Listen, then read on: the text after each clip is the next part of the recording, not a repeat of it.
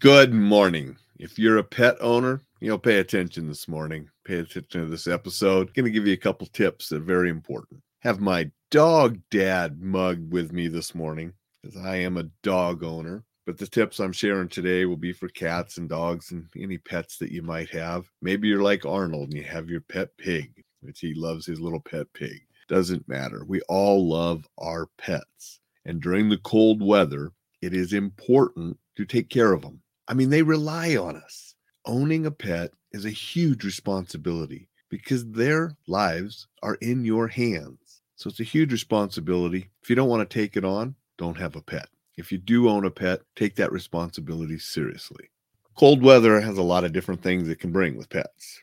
Obviously, we know what it's like to get out in cold. And I've talked about cold weather for us, worrying about frostbite and hypothermia, things like that. Pets can get those too. Pets can get frostbite. Sometimes it's harder to notice because of their fur and so forth. And then it goes untreated and it can cause more damage. Pets can also have hypothermia. All hypothermia is when your internal core gets down to a lower temperature than it's supposed to be. We need to be careful especially in some of these sub zero temperatures we've had lately. Now, if you're like me and you have an animal that likes the snow, I mean, Rocky sometimes thinks he's an Alaskan shepherd, not an Australian shepherd. He loves running around in the snow and he doesn't mind going out when it's sub zero. I mean, I opened up and let him out when it was minus 22, 23 degrees the other morning, but he didn't stay out very long. And I called him in after he did his business. And if you have a pet you know, you got to let them outside to do their business, but monitor them, be careful, make sure we get them back in. Shorten your walks that you're going to take. I mean, it's important to get their exercise, but we're not going to take the same walks when it's minus 20 degrees as we would other times of the year. We got to be smart about it. Get some exercise and some playtime, maybe indoors, and do some things that we can, you know, do there always make sure they have plenty of water, whether they're outside or inside. Make sure that if they are a short haired dog, you know, you can put a coat on them and judge by what kind of pet you have. Rocky likes the snow and cold. Some animals do not fare as well as he does out there. Some will fare even better. You know, have Malamutes, Huskies, dogs that were bred for cold weather. They're going to fare better out in it than a really short haired dog. Young dogs, old dogs, dogs that maybe have different ailments, whether it's arthritis or different things. The cold will affect them differently. So be smart about it and know that your pet and what they can tolerate and not. And don't just guess on their tolerance. You don't want them out there and you think, oh, they'll be fine. And they're out there just shivering and cold and uncomfortable. Would you like that? Hell no, you wouldn't. So let's not have it for our pets either. I mean, if he's out there playing and running around and having fun, sure, he's okay. If he's out there shivering and cold, get him inside, warm him up.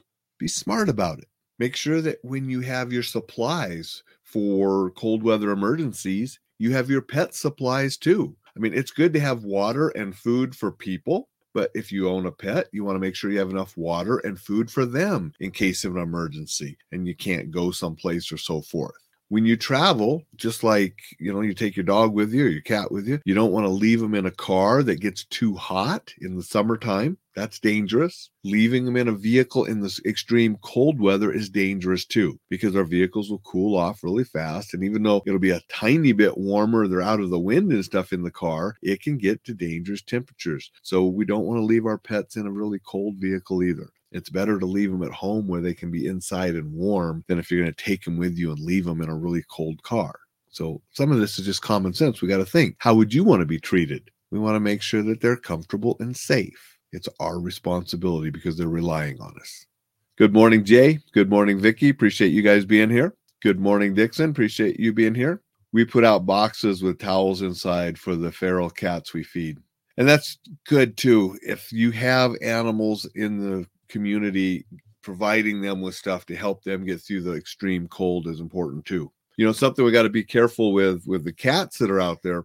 You know, we have a car. We've been we went somewhere, we get home, the engine block is warm and it's warm in there with the engine. Sometimes cats will crawl up in there because it's a little bit it's warmer for them. So when we go out to drive again, making some noise, giving them chance to get out before we rev up the engine is a prudent thing to do as well, especially if you're in a neighborhood that has the feral cats and the cats that could get up underneath the hood and the engine to get warm. We don't want to turn on the engine and hurt those animals. So make sure that we give them a chance to get out. You can bang on it, make some noise. They get away, then we start up the car and leave.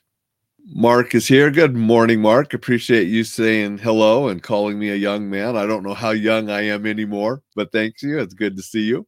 And I got the hat on still because I just came in from shoveling. And Rocky was out there helping. He's a good shovel helper. Well, he thinks he is anyway. But he likes to go out there and he loves to play in the snow. But we got to make sure to keep him safe, bring him in, don't overfeed your pets in winter, thinking put on some weight that'll help them in the cold. It's not healthy for humans. It's not healthy for pets either. So don't fatten them up for the winter. Make sure that they have good exercise, proper nutrition, and stay at a healthy weight for whatever animal you have and whatever the healthy weight for that pet is. And you can work with your veterinarian to make sure that you have the healthy weight and healthy food and so forth for them. Make sure they always have plenty of water, not just in the summertime, but in the winter, they need to make sure they always have fresh, clean water as well. If you do keep them outside and they have a shelter outside, always make sure they have water that's not frozen. Make sure they do have a good shelter that keeps them warm outside. So just be smart about it. If they have specific ailments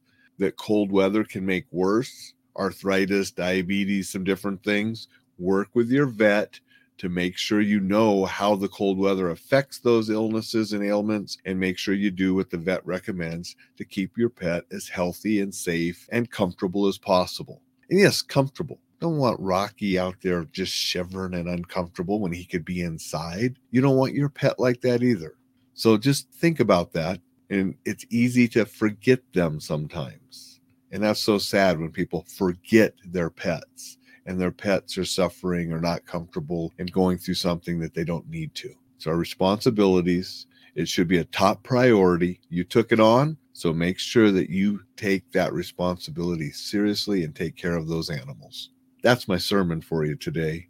Go out, make it a terrific Thursday. Stay warm, keep your pets safe. We'll see you tomorrow.